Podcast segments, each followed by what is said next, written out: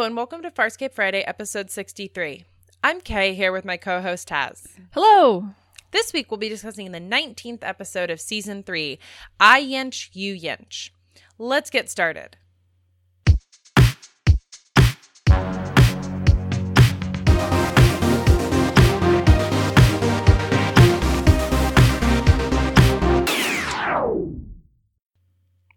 Welcome back. Here's a quick summary of I Yensch, You Yensch. The crew begins to line up all of their chess pieces in order to take down the wormhole technology that Scorpius is developing. However, things start going sideways when Rygel, Dargo, Scorpius, and Braca get taken hostage in a diner at the edge of the universe. Meanwhile, Talyn's paranoia gets out of control and he blows up a ship with 600 civilians on board. The crew has to make a hard decision about how to handle their baby Leviathan. We have two dramas going on in this episode, and they're both kind of different. On the one hand, we have Rygel and Dargo, along with Scorpius and Braca, negotiating for John to come aboard the command carrier. That's why they're all meeting at this kind of nondescript restaurant at the edge of the universe. And it's kind of one of those mafia meetups where you have two sides negotiating at neutral territory, except they accidentally step into someone else's robbery slash insurance fraud scheme. So it's one of those kind of hilarious things where, where, you know, like in Psych when, when Sean and Gus Mhm. go to the bank and then suddenly there's a bank robbery and they're on the inside part of the hostages or leverage in the bank shot, shot job, which is very similar. And so I love that trope and that dynamic. And it goes about as well as you expect.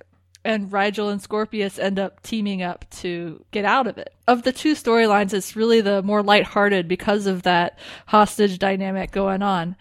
And then you have this other storyline that is really serious and really sad and kind of, you know, grips you by the heartstrings. And that's Talyn shooting this medical ship that they've run into. And he's like this, the troubled teenager who's finally crossed the line and done the reprehensible thing. And even though you love him, you, they have to do something about it at this point. And it's really about getting Talyn and Moya to accept that he really needs help for his mental issues, I guess, because it's kind of treated like a mental illness. Yeah, yeah. I, I agree with you that the the Rygel Scorpius storyline is like so fabulous. I also love any episode where like things just don't go according to plan and it's not like in a oh things don't go according to plan in a um in a oh what was that that Vegas episode we just had recently? Scratch and sniff. yeah, in a scratch and sniff kind of way, but in a like completely unexpected way.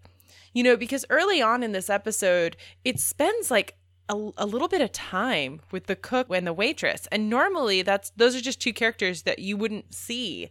You know, the waitress might come in and out, but you know, you wouldn't really pay attention and see her.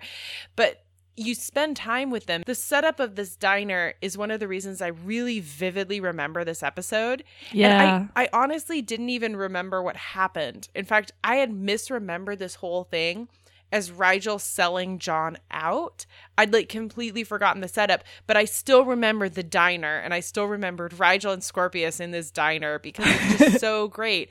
And it feels like, you know, the restaurant at the edge of the universe kind of place. hmm Yeah, definitely. Yeah, what I remembered about this episode was the the Rygel and Scorpius storyline, and I had completely forgotten everything that happened with Talyn. Like I was like, oh, and I kind of vaguely remembered the, him shooting the medical ship, but I thought it was at the end of the episode, not the beginning of the episode. It's, so that was kind of like the revelation for me was that storyline. Let's start with the the restaurant because that's setting up for next episode and their whole plan to get aboard Scorpius's command carrier. So we have Rygel and Dargo have gone to this diner on behalf of John Crichton, and they're scheduled to meet with Braca and Scorpius. And so they're waiting and they're waiting, and yeah, we get this kind of funny byplay of the waiter, of the waitress and the cook, who are like, you know, don't know what's going on. They're worried about the food, and they're just really anxious and and fretful. And you're like, okay, this is kind of weird. Why are we talking with them? And then finally, Scorpius and Braca show up, and they show up with a squad of soldiers. And I'm just gonna go ahead and play that first clip so we can get this episode kicked off. Where's your rescue squad? Hmm? Where's Aeryn Sun? Get thrilled. Not afraid of death? Oh, just let me finish these. Then please don't miss. Aim for the head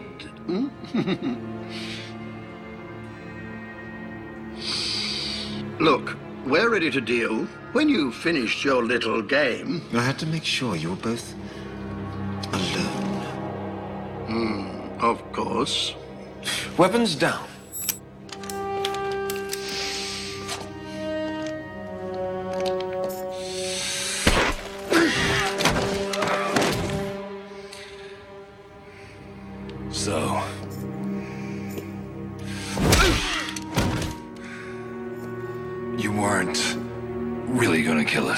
Course not.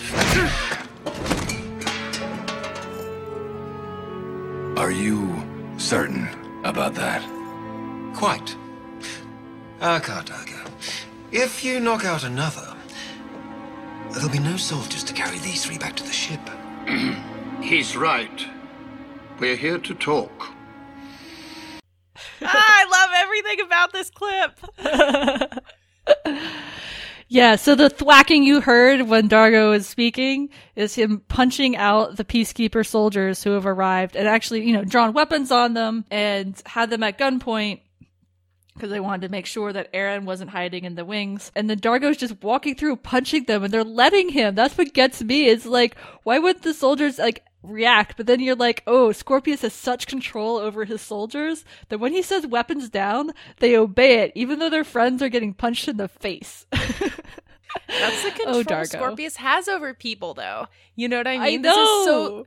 It's like a hundred percent in character for Scorpius for me. That like he's like weapons down, and his soldiers are like getting knocked out, and they're like they're so afraid of him that they're not even gonna move. That if he's not reacting to them getting knocked out, they are not supposed to react to them getting knocked out. yes, Uh, exactly, exactly. Plus, this is back to that Rygel we saw in Look at the Princess, the Rygel that's like strategic planner. You know what Oh I my mean? god, I love Rygel here. And one of the opening scenes back on Moya is Chiana and John talking about this plan going down. And John actually having faith in Rygel, he says, Rygel seems to think that Scorpius will deal, and I trust him with that. He doesn't say that, but he implies that. And that's such a rare sentiment to get from Rygel's crewmate. So it's really cool to hear that John Crichton has faith in Rygel to get this deal done. And then you see Rygel, he's eating marjules, which you know is a delicacy that he loves, and he's like, let's let me finish while all this chaos is happening around him because he knows this is all posturing and he's got that political mm-hmm. acumen going on. And it's just so much fun to see. It's so good. And in some ways, one of the things we talked about in Look at the Princess trilogy is that it's really hard to write political intrigue dialogue. Like, Yeah. not everything can be Game of Thrones. And so. But here, it's that writing that I almost wanted to see in Look at the Princess. It's so strategic. It's when Rygel is kind of like, well, when you're done posturing, and it's his bravery, and it's and it's him just seeing through Scorpius's nonsense, and at the same time, Scorpius respecting that. Mm-hmm. You know, like Dargo was like, "Are you sure?" And it's clear, and Scorpius is like, "Yeah, I'm sure. I wasn't gonna ever gonna do it." But you can see that Scorpius is like reacting to Rygel. Yeah. You know what I mean? And then also, you're gonna want to note here because I didn't even notice it the first time, but it's so good. Rygel says to Scorpius, he's like, "If you're gonna shoot me, don't miss. Aim for the head." And like pay attention to that line because it comes circles back later in this episode when Rygel's holding a gun. So like Oh, I didn't even notice it the first time, but it's real good. Oh, I know what you mean now. Okay, I missed that too. Anyway, we'll get to that. This storyline is really about Rygel and Scorpius forging an alliance. And it's the two of them playing off each other that make it so brilliant. And they're a really awesome odd couple too. You know, you like it's like usually we see Scorpius paired with John, or we've seen him paired with Aeryn. And of course, there's posturing with Dargo going on at the beginning because Dargo is the muscle. But really, this is about the relationship that is built between Rygel and Scorpius and how the entire endgame and the entire plan of John's to go on a on a command carrier hinges on Rygel pulling this off. And it's just so much fun to see. Mm-hmm. And also, it's fun to see these two characters meet again because if you'll recall, they met at the end of season one when Rygel sold the crew out to Scorpius and Crais at the time, but Scorpius mostly. And at that time, Rygel was kind of overplaying his hand with Scorpius. But you can see the growth that Rygel has had over these few seasons. He went into that confident, and you could see that in, you know, his demands for a milk bath and like his demands for more and more food and him kind of stringing Scorpius along. But here, you really get the feeling that he's just more advanced at this point, that he's playing for something different. He's not playing for himself anymore, he's playing for the crew. And it seems to make him just a more strategic player. Yeah. Yeah, he's got other people riding on what he does here. And I think, you know, in a funny kind of way, he's, it kind of reminds me a little bit of the Flax when he's negotiating their freedom, essentially, or playing the pirates to get their Yeah. freedom. And the audience is kept in the dark about what he's up to. It's, it sounds like he is selling them out, but he's playing a long game. And it, that's more of the feeling I get here. I mean, he's up, actually more open about what's going on because they're in an open negotiation and it's, he's not playing Scorpius in the same way, but there's more of that really solid earned confidence in what he's mm-hmm. doing. But at the same time, you you have that little bit of nervousness coming in too. But what happens is one of the things they're negotiating for is safe passage on the command carrier because the way that they spin it, Dargo lays out John's plan is that they want to go help Scorpius because they don't want the wormhole technology to fall into the hands of the Scarrans, and they're more afraid of the Scarrans than they are Scorpius. So John has decided that Scorpius is the one who needs to have the wormhole technology on behalf of the peacekeepers. Now, obviously, this is all a smokescreen to get them aboard, but Scorpius is playing for now, and they want safe passage and a guarantee of safety because they don't want Scorpius because they're basically going to be walking into his lair. The title of the next episode, Into the Lion's Den, gives you a little bit of an idea about that. So, Scorpius produces these bracelets. They're called Ayench bracelets, per the title. And he puts one on Braca and convinces Dargo to put on the other one. And they basically synchronize pain so uh-huh. that if one person is in pain, the other person is in pain. And if one person is killed, the other person is killed. And they test this out by having Braca bow to Rygel and Rygel headbutting him. and then, And can I say, I just I really like that. We didn't get it because it's kind of like long and it's really exposition-y, but I I really like this moment because right because Scorpius essentially goes and he says to Braca, he's like, pay homage to the Dominar. And Braca is like, what all now? And you can tell that Rygel is used to like this sort of thing. And then Scorpius says, now hit Braca as hard as you can. And you can tell, and Rygel tries to squirrel out of it because he doesn't 100% understand yet what Scorpius is playing at. Mhm. And you can see that politically it's just better for him to not. And then Scorpius insists. And then that's when we find out that the bracelets do this like co-pain thing. And it's just a very, it's like a very clever way of kind of showing their dynamics of Mhm. Rygel knowing of both of them really knowing something else is going on. Like Scorpius believes that they don't want the Scarrans to have the wormhole tech, but he also doesn't 100% believe that John is just going to show up and give him wormhole tech. oh, hell no. Yeah. And so There's no trust lost between the two of them. Not at all. And so this scene just kind of like really crystallizes both of these players playing chess at one level, but then it's kind of like one of those chess boards that has like four or five different chess boards on top where they're each playing like several different games here. And Yeah. it's so funny cuz then there's like the the slapstick comedy of of Braca getting hurt Dargo getting hurt, so then Dargo slams into the wall, so then Braca also gets hurt again. You know, it's like it's like triple like pain. Yeah, yeah. And uh, you got to give Braca credit here too, because even though he gets an expression on his face it's like, "What are you doing, Scorpius?" He still obeys without question, you know. And he is still Scorpius's right hand person of being in charge of the peacekeepers, soldiers when they arrive, putting on the bracelet without question. Apparently, he doesn't even know the combination for getting it off. He just puts it on blindly, and and you know Oh, letting him get punched in the face with Rygel's head, or not punched, but headbutted. He is right there in it, and he might have his doubts, but he never questions Scorpius at all. I know. Braca and Scorpius are never going to be two characters that ha- ever have to have that relationship where, like, the commander ever says to him, "Never question my orders in front of other." You know, like that's a very common conversation. I forget. I saw it recently on some TV show, and I was like, "Oh yeah, that's." I think it was Rome. Maybe I was mm-hmm. re- I was doing a rewatch, but you know, somebody says like, "Never question my orders in front of anybody else," and I'm like, and I like literally had this thought where I was like. Braca would never do that. Like Scorpius is never gonna have to say that. Braca would like literally walk on fire for Scorpius. Yeah, he really would. So at about this point, when we, they are getting further into the negotiation, because there's a few other things that they want, we have these two people show up. They're kind of blue. They're aliens. They've got blue skin and blue hair. They don't speak in straight lines. They are broken up by noises and monkey sounds. And they come up and, and they have guns and they're shooting the place up and they say, this is a robbery. And we have problems for our characters who are now at the other end of guns because Dargo, as part of Scorpius and Braca's entry into negotiations, destroyed their comms and they have no weapons. None of them. Mm-hmm. It's actually a hilarious moment where the kind of creatures come in and they're like, "Oh, you know, we'll call your ship because they want they want like everybody where they can see them." It's so funny because Scorpius is like, "They destroyed our comms. The Luxan destroyed our comms," and Dargo's like, "Nah, I don't. I can't even be like, I can't even regret that." yeah, no regrets whatsoever.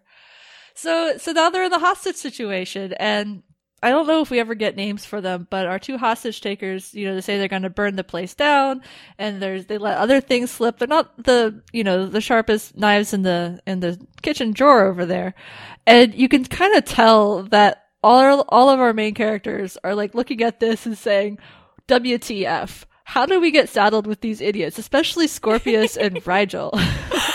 My god, my favorite is that literally like so much of this happens because Rygel and like Scorpius are so mad that two creatures would come in, try and rob this place and have no plan. Like that's really Rygel's like that's what's making Rygel so pissy because the leader, he ends up going in the back with the cook and the waitress, right? Mm-hmm. And and meanwhile, Rygel is talking to like the his underling who's clearly not as like smart smart.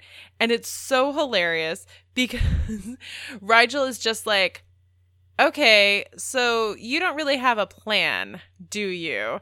And mm-hmm. that's like what's making him so mad. and so he's like, he ends up giving the creatures a plan where he's like, hey, these are really powerful peacekeepers. You should kidnap them and ransom them. Well, part of it is is that he also guesses what their original plan was, which is like it'd be an empty diner, and even though they say it's a robbery at first, then they say, "Oh, we're going to burn the place down," and he guesses that it's insurance fraud, right? Mhm. And that they've been paid by the cook to burn the place down so he can collect all the money and go start a new job that he actually likes. One of the things we forgot to mention is during the initial attack, Braca tried to take them down and he actually ended up getting shot in the leg. And now, kind of when we flash back to everything having been cooled off, Braca is laying up on one of the tables and he's literally trying to like stuff the insides of his leg back in. It is the grossest thing. Fortunately, it's short though. Yeah, it's super short. It's not as gross as the baby from The Choice, but it's like up there with like super gross stuff. And so, and meanwhile, again, Dargo is feeling all of the pain that Braca is feeling. So throughout this whole episode, Dargo keeps like trying to wake up, keep Braca awake because as soon as Braca passes out and dies, Dargo passes out and dies. Right. So Dargo also is incapacitated by the gunshot wound to Braca. And so basically he has effectively been sidelined as the muscle he was originally supposed to be there as. And so it really falls to Rygel and Scorpius to get them out of it. And there's this really short moment that we I didn't grab this one either. I kind of regret that. But this is like the initial moment of Rygel being nervous because there's guns out and he farts helium and he has he and Scorpius have this little back and forth about, you know, being brave and or not being brave, but being nervous about what's going on and putting on a brave front. But Scorpius is speaking in in his helium voice because he's sitting next to Rygel. Yeah. So at this point, now the hostage shakers are both agreeing that they do need to take Scorpius and Braca hostage. And Rygel is kind of like, well, you don't really have a ship, do you? That can get you away. And they're like, yeah, we've got a ship. And he's like, is it faster than a Marauder? And they're like, no. and you can tell the answer is no. and so then he's like, well, our ship is faster than a Marauder. And he's like, but he needs to fly it. It's, you know, DNA and, you know, voice Yeah, activated. So Dargo. Dargo needs to fly it. And he's not going to fly it if Braca dies because they're feeling each other's pain. So you need to give Braca water. And then like the monkey like takes um water and like the water he's drinking and spills it all over the ground and then demands more water to kind of prove to like as a dominance thing to like prove to Rygel Yeah. that he's like better. And Rygel literally and Scorpius both they're just like, "Oh my god, these guys are such idiots." So, after the water thing, Scorpius is kind of like, "Hey, so you understand that this is actually Rygel the 16th, Dominar of the Hynerian Empire. And by the way, he's very ransomable. He's a lot more ransomable than we are. He's And so- very rich. He's very, very rich. And so what ends up happening is now the creatures, because Scorpius is kind of pissed that Rygel sold him out, but he's also like not because he gets that, like, he gets what's going on. He's more just annoyed at like the whole situation. and so now they're after Rygel, and Rygel is kind of also pissed. And it's so funny the way that like both he and Scorpius are trying to be like, no, you should kidnap him. and so what ends up happening is Rygel and Scorpius end up having a conversation about what they're going to do. And it's amazing. We only have a limited window before they discover no one will pay a crepa for you. That's your fault. You told them to ransom me. If they'd come in a peacekeeper squad like you suggested, it's quite likely one of us would have died at the hands of these idiots. No, uh, we do this ourselves, if you're up to it. I know the combination to Braca's bracelet. While holding two lights continuously, depress 314, then release all. Hmm. So I just love that. They're just both like, what idiots. And now it's up to us to get out of it because there's no one else and Braca and Dargo are incapacitated and this situation is stupid, but that's what we got. you know? I know, it's so good. I just like the way that they're both so practical about this. Mm-hmm. Like, these are both men. Well, Scorpius does use physical violence, but we've discussed on multiple occasions that he's a character that likes outsmarting his enemies rather than using his like physical abilities against them. Because his physical abilities come from his Scarran side, and that's where his strength comes from, and he hates that. He hates that he has to rely on brute force. Though I will say he's very casual about executing people through other means than just mm-hmm. straight up force. Like in Incubator, we saw him basically just saying, ordering people to their deaths for being stupid, you know? Mm-hmm. Yeah. Yeah, no, he's not against violence. I think he just doesn't like, you know, the whole thing with Crais of like, why do you make me prove that I'm physically better than you? Mhm. And Rygel, who we've seen kill people, in fact, several people at this point, in very gruesome ways, but at the same time, he's like a small guy. He's not Dargo. He's not built for combat. Right. And so you have like these two characters that are used to using their minds to get like outsmart people, and they're like, ah, why do we have to deal with these like plebes? So Scorpius, as we heard, gives Rygel the combination, and so the what they're going to do is Scorpius is going to talk and distract them while giving Rygel enough time to walk over to or get over to Braca and Dargo and give them the combination, get them free from each other. Because once that happens, Dargo is free, right? Mm-hmm. Injured, but Dargo can then be the muscle again. Doesn't quite work out, but he, Rygel is able to give them the combination. But then they're under the our two bad guys come back in, and Scorpius is talking through the plan again. Is like you should do this, and you know if you try and do this, the peacekeepers are going to do this, and one of my favorite lines that one of the guys says is, "Why so difficult?" Why is this thing that was supposed to be a very easy come in, burn the diner down, suddenly turned into this awful, horrendous, complicated plan that he can't quite grasp because he has two passages telling him different plans that he should try and all the things that he hasn't thought through. Oh my gosh. It's just it's just so much fun to watch. Though, meanwhile, the poor cook, whose whole plan was burn down his diner, get insurance money, he actually ends up getting shot during this whole thing because he's like, I paid you guys to come in and burn down my diner, not have this hostage situation. Just leave, come back and burn it down a different day. and at this point, their heads are so filled with the idea of getting a lot more money versus just getting a little bit of money that they end up shooting him. And the poor waitress who was like really mad at him for wanting to burn down the diner that apparently she was like really attached to. The the poor waitress takes it pretty badly and she essentially spends the rest of the episode just like drinking and it's amazing. drinking and staring them down. So uh, things come to a head when Rygel says, you know, we don't like the peacekeepers, and you, you know, you should keep Dargo alive for that. And the and the leader of the two bad guys gives him a weapon and says, okay, kill Braca. And Rygel's like, I can't kill Braca because that'll kill Dargo. Yeah. Uh, but the guy really wants proof that he hates peacekeepers before he will try to help them out, you know, and take Scorpius captive instead of of Rygel, because Rygel's confessed at this point that they're escaped prisoners. He's not going to get any money for them.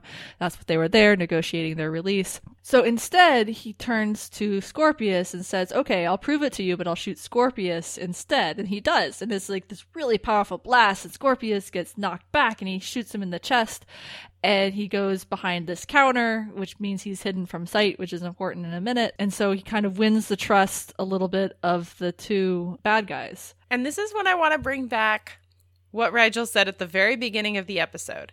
Because Rygel said, Don't miss, shoot me in the head. He does not sco- shoot Scorpius in the head. He shoots Scorpius right in the chest. And it's amazing because obviously Scorpius isn't dead. Otherwise, we wouldn't have another season and a movie. but it's so good. It's so classically Rygel. And I actually want to play the follow up to what happens because now he's shot Scorpius. Scorpius is out of sight. Braca is unconscious. Otherwise, Braca would be like really upset that he just lost his like Love. his love His master. his master. And so I want to play that conversation because Rygel claims he's gonna go get a kill trophy from mm-hmm. Scorpius. So he goes behind the counter. Sorry I had to shoot you, but you know how it goes. How did you know I was wearing body armor? I wasn't sure, but 131 cycles in peacekeeper captivity teaches you a few things. What if you were wrong? Hmm. Not so bad for me either way. Plan. We can't live with them or we're all dead. There's a knife under the plate. It's on the floor in front of the counter. I knew it! Almost done. His ears are tougher than I thought. you got anything to contribute?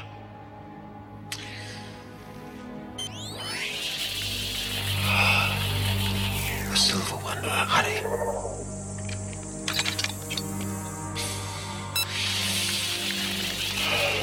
Single pulse charge. You've only got one. Good luck. Be there. Oh, I love Rygel and the tone of his voice as he's talking to Scorpius is like, I've been around the block. It's like this grizzled old noir detective. You know, I was I was a peacekeeper prisoner for 130 cycles. I've learned a thing or two. I didn't know for certain you were wearing body armor, but I was pretty darn sure. This is one of those moments when we really hear how old Rygel is and also how much time he spent with the peacekeepers because it, he was with them for 130 cycles and it took him that long to come up with a viable escape plan, like an escape plan that actually ended up working. And so he's seen a lot, he's been through a lot. It's so good. And I just love the way he's like, eh, if Ed killed you, it wouldn't have been bad for me either way. Which You know? is true, you know, in a funny kind of way, because then John's problems would have been solved. Scorpius Mm-hmm. wouldn't have been alive, wouldn't have the wormhole information. And they would have been able to get away a little bit better. They knew the combination to Braca's thing, so it would be just be Rygel trying to figure out getting away from the two the two goons. So he might have pulled that off. But what I also love about this is, Scorpius is like, okay, what's the plan? And so they're gonna fight back. They're gonna take him by surprise. And he's like, there's a knife out there that the waitress put under the plate, so you can grab that once they're distracted. And what's your contribution? And this is the best part. So that noise we heard was Scorpius opening up his heat things. They're like those tubes in his head that keep him cool, the cooling rods. There's another one in there that is a single use pulse blast. Like, he has like a gun in his head. to me, it's like the knife in the boot kind of thing. He just walks around with an extra weapon in his head.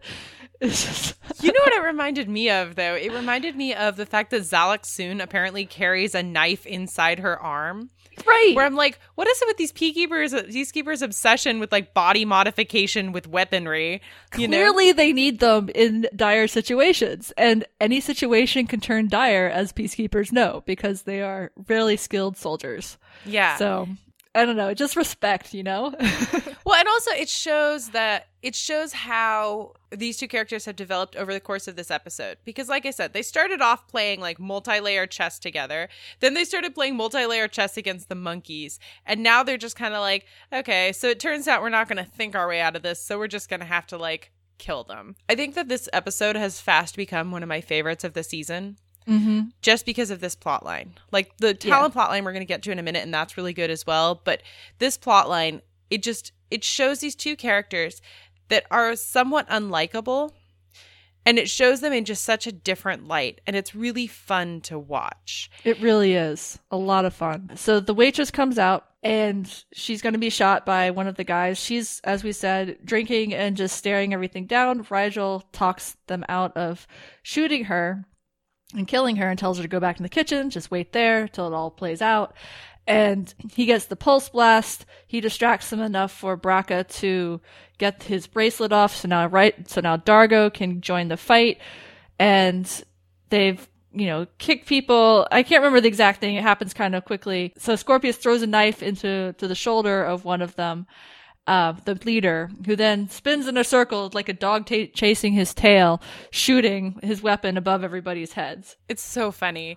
And then Braca puts his bracelet on the other guy, and then Dargo starts banging his own head on the ground to try and hurt the guy. And it does. It, it like completely, it like really hurts the guy.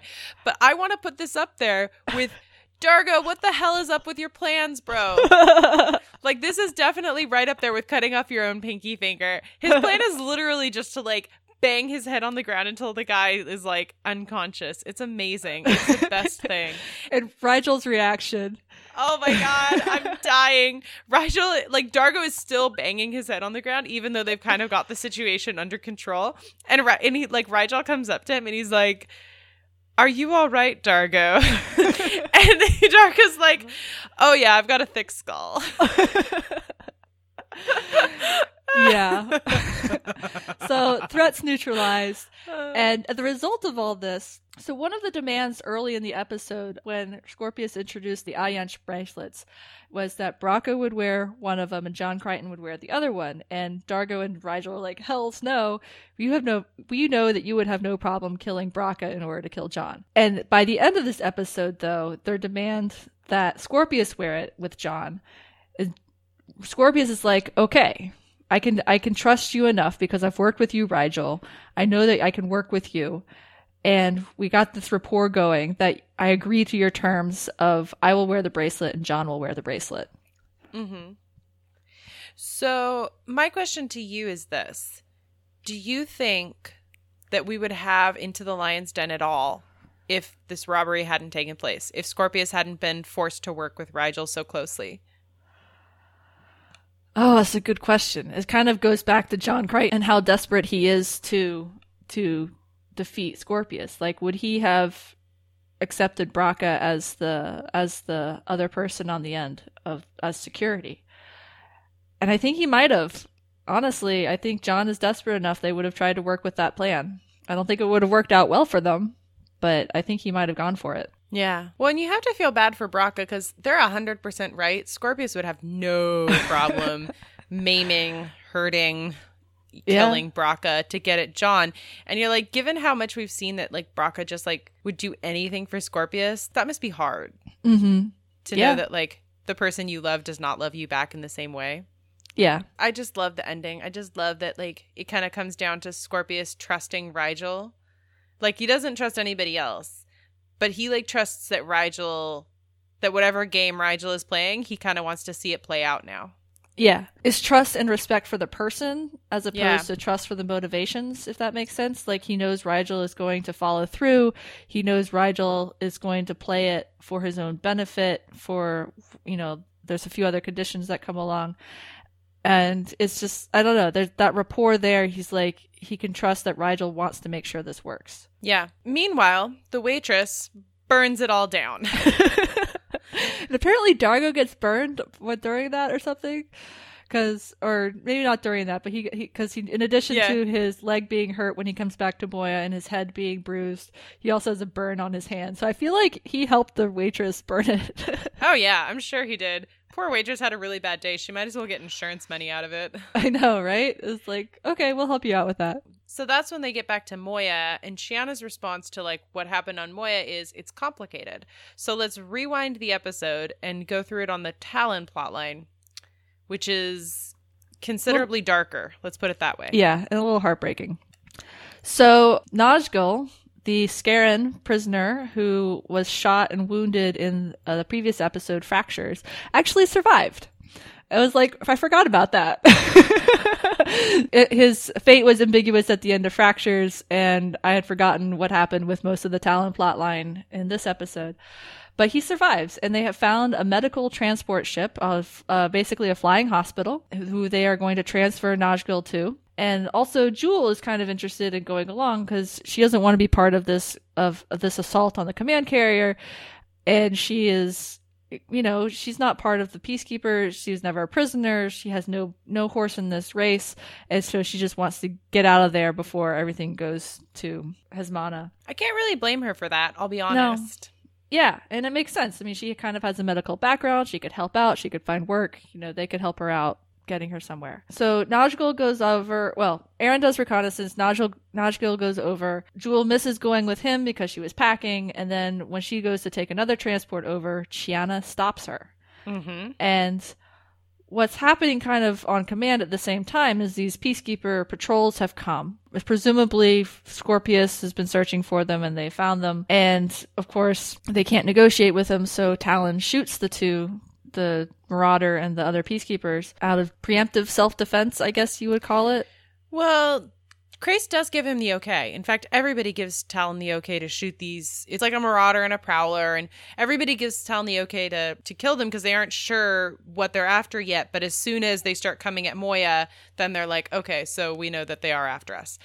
And so we're gonna play a clip because Talyn does not power down after he shoots them. Everybody's like, "Yay, good job, Talyn!" And then Talyn turns the the guns on the medical facility, which has 600 civilians on it.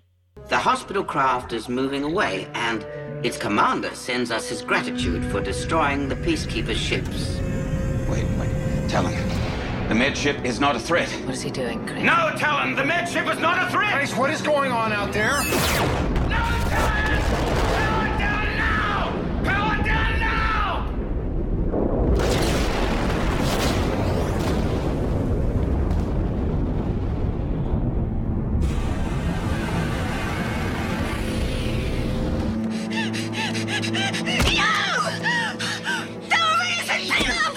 I know!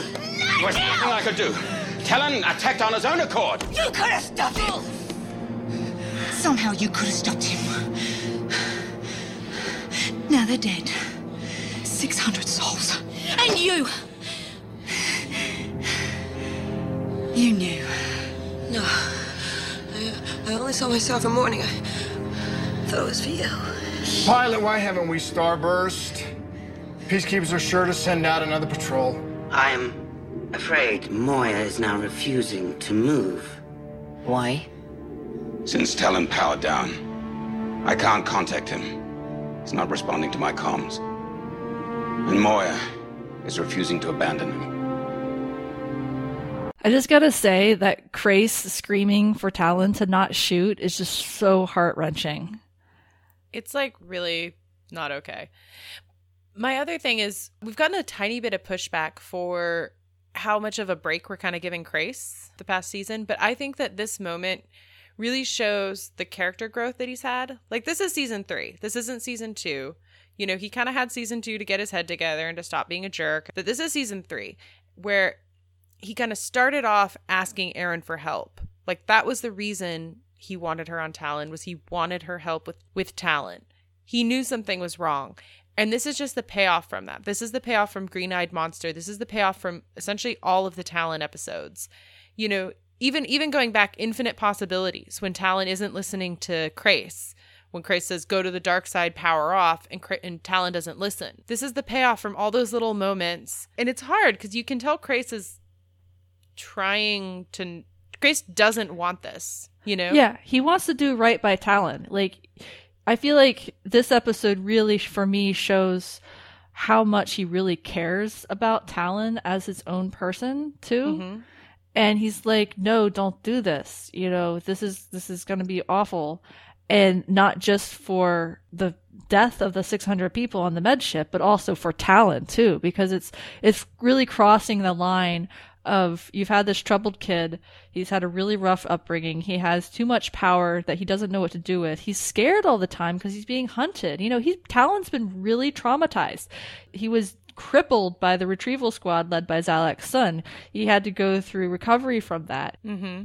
In season two, we saw him being trigger happy. He was torn away from his mother, which yes was Crais' fault, and who knows, maybe contributed to his instability. But he has had a very difficult, short life, and he's paranoid as a result of it. And he's like, anybody out there who is not my mother is out to get me. Mm-hmm. It's wrong, but he doesn't have he doesn't have the experience. He doesn't have any kind of safe place ever Yeah. besides being with Moya, and even then, that's been that's been difficult. So he's never been able, to, and he hasn't been able to cope, and it's just gotten worse and worse and worse. Yeah. And I like that in this episode they're playing it as like a mental instability and they kind of are playing it they aren't playing it like Talyn is at fault or that Talyn is evil. Mm-hmm. And and I think you're right that like Crais does bear I mean a not insignificant amount of responsibility for what happened to Talyn because he took Talyn when Talyn was a baby and then now Talyn has all these issues.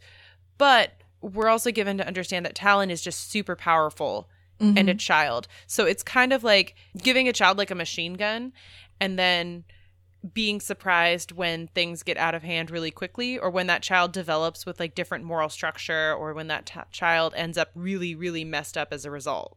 Yeah, well, it's like the child soldier thing, right? I mean, mm-hmm. what's one of Crais' arguments to Aeryn and Mind the Baby is, you know, I'm taking him away from his mother at a young age, just like I was, just like you were.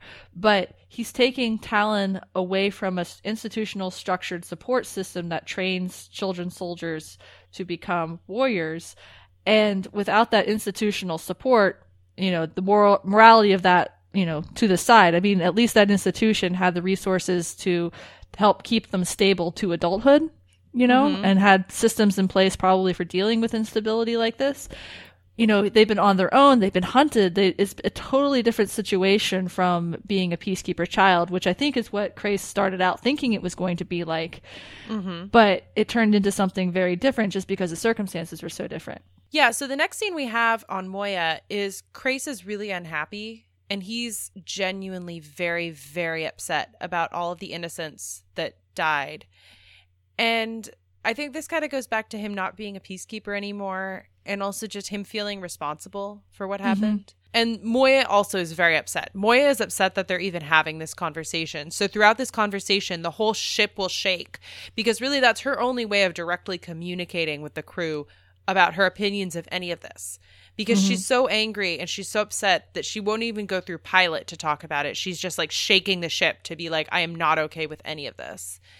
Yeah. No one really seems to know what to do about Talyn, and so Crais suggests that they completely take all of his mechanics offline, keep his biology on life support, go somewhere where they can fix him, fix him. And it's not clear what he means by fix him, but do something to stop this and stop him from overreacting like this. And the mm-hmm. result of that conversation is is Aeryn asks, "Will he be Talyn when he wakes up?" And Crais is like, "No.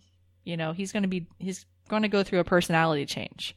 And mm-hmm. that's, you know, it's like I won't say lobotomizing, but it's kind of where they're going with this is like something is so wrong within him mentally that they have to change his mental functions. Yeah. This is a huge difference, it feels like to me, between season one and two and season three, which is that in season two, even when Crais was like, I think we need to take away Talyn's cannon, he's getting trigger happy, the whole crew was like really arguing with him about it. And it really did feel like they didn't trust him anymore. And I don't think that they trust him necessarily, but I think that there is much more trust there. It's not like it's not like as if Aeryn was saying this or something. Like they don't trust it in they don't trust it without question, but at the same time none of them seem to know what to do and they all seem to know that something needs to be done. So they all kind of sign on board on this. And then Aeryn and John have this interesting conversation about what they should do because Moya is refusing to listen to them. She doesn't want to do this, but they know it has to be done. And at this point, the only person Talyn can or will listen to is Moya. So, in order to get Talyn on board, they have to convince Moya. Talyn has activated a full lockdown. He's not letting Crais on board. Moya is still refusing to move. She won't even talk to Pilot. What do you think we should do? You asking me? Yes. We can still work together, John. We always did that well. The only voice that Talyn is going to listen to is Moya. Someone needs to talk to her and convince her that we're not hurting Talyn because we want to. I think maybe you should talk to Moya. She knows that you love Talyn. Ouch.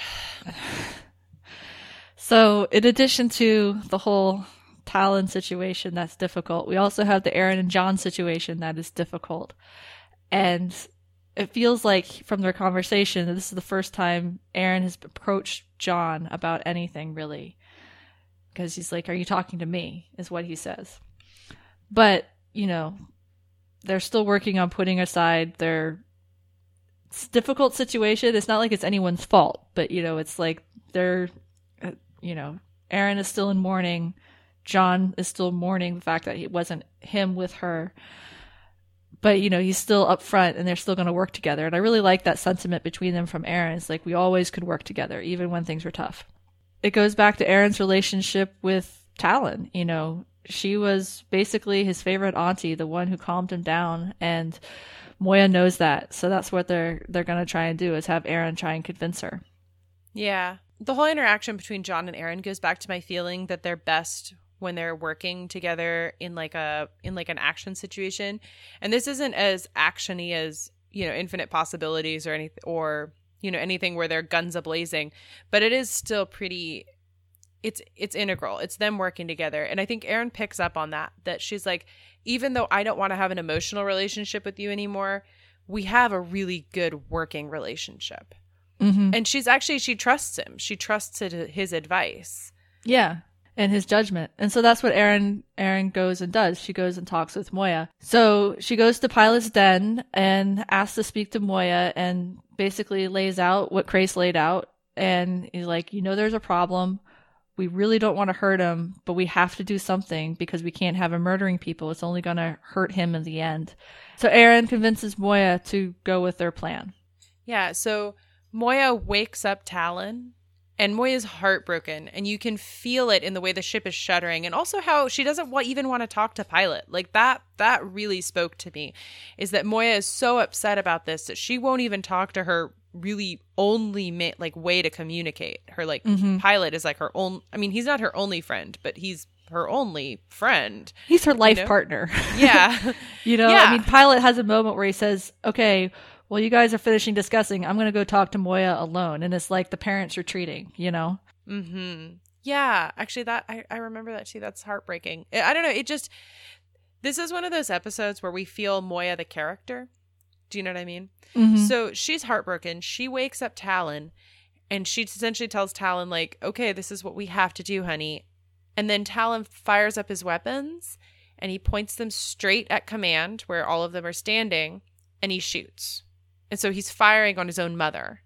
Yeah. And it's, it's really horrible to watch too, because it's blast after blast after blast, and all these cables come down.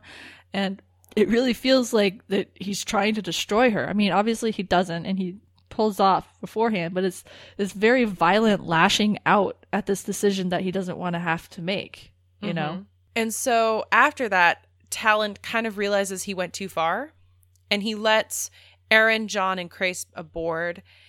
And Aeryn actually ends up talking Talyn down because initially they come on board. Crais has kind of been communicating with him through the neural transponder. And they come on board and they walk into Talyn's command and like a gun drops down. And again, like because Talyn and Moya both we can't like they don't speak in any way, we really often have to use the the scenery and like the visual cues as like their way of communicating.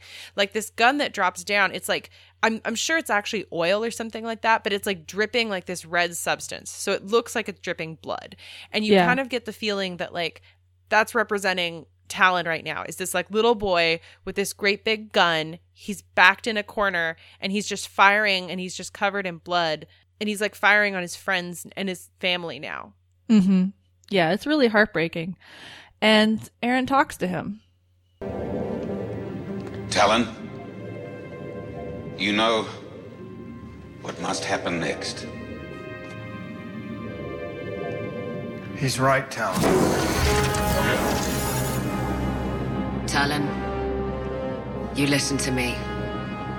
You destroyed a ship with many innocent people on board. You shot your own mother. You would never do that. Unless you were sick and frightened. When Moya told you what we had to do, you panicked and struck out. I don't think you really meant to hurt Moya. You could have destroyed her if you wanted to, but you didn't. Just as I'm hoping that you don't really want to hurt us because we don't want to hurt you.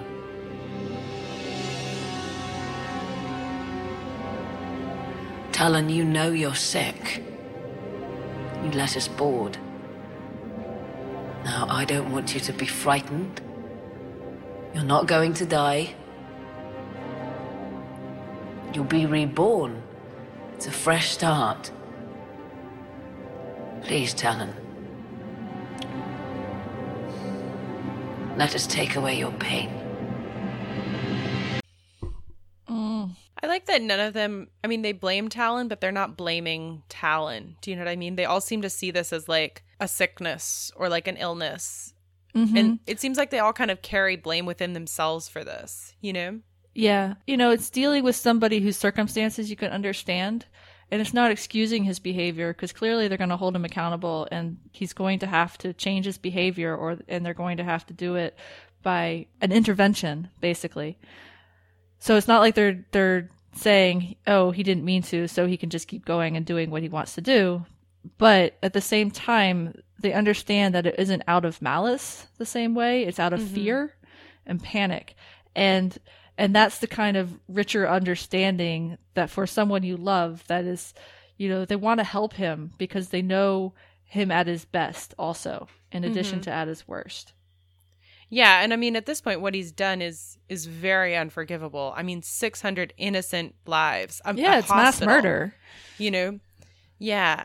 This isn't this isn't like when he fired on the Placavians or you know when he when he was violent against somebody else that was potentially violent against him. it was completely unwarranted too because there'd even been a pause between shooting down the peacekeepers and then you know it was minutes later that you know mm-hmm.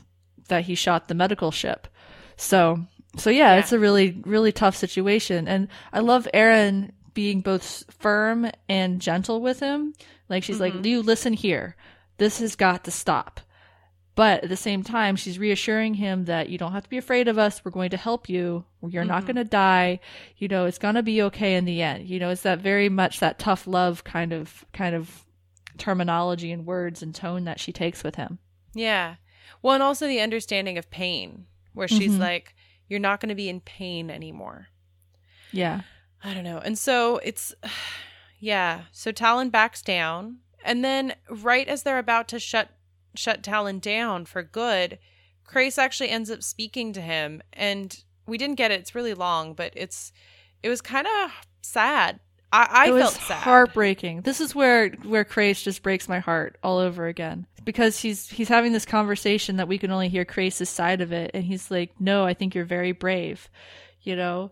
And Mhm. and when he finally shuts the controls down, there's this hoarseness to his voice when he says he's gone, and you just feel Crais crying on the inside, you know. Mhm. And Aeryn and uh, John are in Talyn's command and they're watching Crais as he walks out, and it's just you just feel, or at least I just felt so much for Crais right there. You know, Yeah. it's like here's this kid that he's been with for the last two years, who he's tried to raise, who has been his constant companion, whom he loves. Like I really genuinely believe that that Crais loves Talyn, and he Mhm. might not have started out that way. He might have just gone with a weapon, but but this was his brainchild too. You know, Mm-hmm. goes way back, and they've got a secret. And the way we weren't, you know, he was the one who came up with the idea, or and inst- or implemented the idea of the of the Leviathan gunship. So mm-hmm. there's this real rawness to Crais throughout this last these last scenes of his. Oh yeah, the underlying message of his whole scene with Talyn, which is yeah one sided. You're only hearing his responses, but it's, you know, I think you're brave, and essentially, I still love you. Is kind of Yeah. the underlying message. It's like I still care about you. I know you did some you did something that was unforgivable, but I forgive you for it. You know? Yeah, yeah, like you would expect from someone that is that close to you. Yeah, it's I don't know. It's so it's really upset. Moya is shaking. She's really upset. Chiana is praying, Mhm. and Crais just kind of walks out. You know. in the dark because all the the, lights are off. And it's oh So that's kind of the Talyn plot line, and then we get a moment at the end after Rygel and Dargo have come back, and this is payoff for that earlier moment where Aeryn turned to John and was trusting him again and wanted to work together. Because even in that moment, she was kind of being like, "Well, we work together. We don't have to be emotional about this, but like." We work together really well. And you can see that that's not really working for her either. I have a bad feeling about the command carrier. Do you think we shouldn't go? I don't think we have a choice if Scorpius masters wormholes, then. Yeah, some things you die for.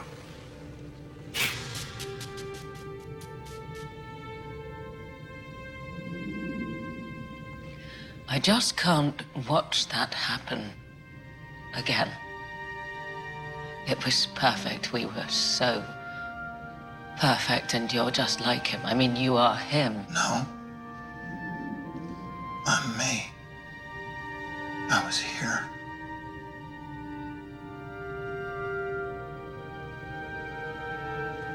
I miss that dance. Aeryn.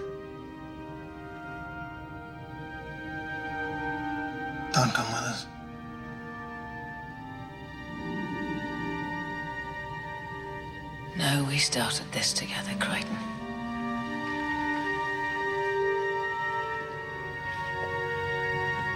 That's how we'll end it.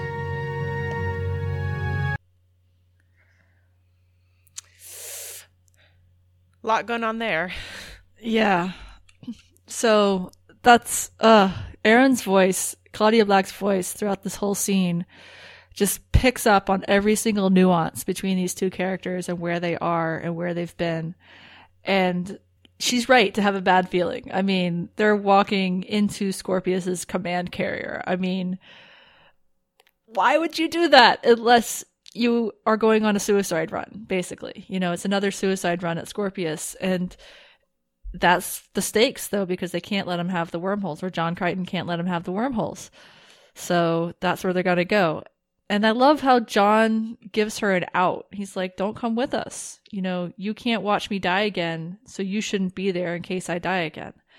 And I don't know, it's it's just kind of like on the one hand, it sounds partly like he's trying to protect her from being in that situation at all, but either to see him die or from dying herself. Mhm. I- think it's interesting that moment at the very beginning when she's like, I have a bad feeling about this. And he kind of says, Do you think we should not do this? Like, do you think we should not go to the to the command carrier? And you can kind of tell that if she did say, like, I think that this plan is bad, you know, she's still devoted to the cause of not of stopping Scorpius, and you could tell that he was kind of asking as a practical matter, like, do you think we need to abort? And she's like, no, I mean, we need to do this. But earlier in the episode, when she asked for his help and he was kind of resistant to, like, are you talking to me? Like, are we talking Mhm. now? You know, and yet she's kind of at this place where she's like, you look alike, you talk alike, we have the same experiences up until a couple of months ago, and I just can't let you die again. And he's like, I didn't die. the other Right. guy died. Well, yeah, and he's coming back to making that distinction. We talked a little bit about it last episode in Fractures with Dargo and John's conversation about, you know, she's jealous or you're jealous of a dead man because mm-hmm. he was there with her and and here he really confronts her about it because she also had a slip last episode when she said just like the Budong, we're going to do this plan to rescue Rygel, but John wasn't there for it. And she's starting, you know, she still loves him. Like you are him, you know that hasn't gone away just because it's a different person now. And he has to remind her that he is a different person, that he didn't have this intimacy with her. Like he Mhm. was out in the cold while she was having adventures with the other, other John. And really bringing home that they did have different experiences and that he is not exactly the same. Yeah. So that's kind of where the episode ends is they're about to walk onto the command carrier and this is a good episode for me. I like how it sets up all the chess pieces. Mm-hmm. Yeah, it really is. I would give this one a probably a four, four and a half. Like, there's not a bad beat in this episode. Like, I think the pacing is really well done, and I think that the two storylines, while they're very different, they work well together because they're both ending up at the same point because it's all about getting to Scorpius but at the same time the comic relief from the from the hostage situation just breaks up the brutality of the Talyn story storyline. Yeah. I would go as high as a 5 for me. I know we're coming up on Into the Lion's Den, so don't yell at me if then I start rating Into the Lion's Den episodes as like 5.5. But I you're right. This is one of those episodes where last episode I, I talked about how it felt like everybody was kind of given the short shrift except for John and Aeryn. Like we didn't even see Dargo meeting Aeryn again for the first time. We didn't even see them get to like have a hug hug or even like a hey, I missed you or how are you doing? You know, we didn't get any of that. But here, everybody, including Jool and Chiana, who have very minor roles this episode, we get enough moments with them to feel continuous. You know? Mhm. Yeah, we we didn't talk about them much, but Chiana has those premonitions at the beginning, and she also is like saves Jool's life because she's like, "You can't go to that medical ship because I I see myself mourning you," and there's you know it's kind of touching between these two people who you know don't like each other most of the time, and I think Chiana actually punches Jool again. yeah this episode really really worked for me and just the the whole plot line with Rygel and scorpius it was like so good Mhm. Ugh, it was like it was again it was like watching like you know two really good chess players playing each other you know Yeah. Yeah, and it's also a, co- uh, a pairing that we don't get to see together very often, and I think Yeah. that's the other part of the appeal to me also. so on wardrobe watch this week i think everybody's pretty much wearing their normal clothes right Yeah, Aeryn is wearing her green shirt, and John is wearing his black t-shirt, mm-hmm. and everyone else is in what they've mostly been wearing all season. trying to think. Oh, Jool still has an eye patch from the Oh, yeah. the blue light that got in her eye and damaged her eye a little bit. yeah i wonder if they sent the blue light with the Scarran. I think the blue light was pretty dead. He got pretty shot up.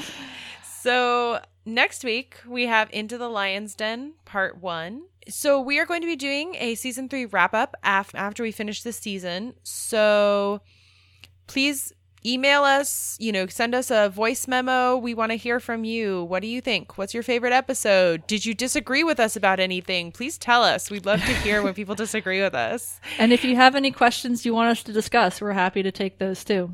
Yeah. All right. We'll see you next week. We are Farscape Friday Podcast at gmail.com. And we are Farscape Friday Podcast on Tumblr and Dreamwidth. And we are Farscape Friday on Twitter. Have a good week, everyone. Bye.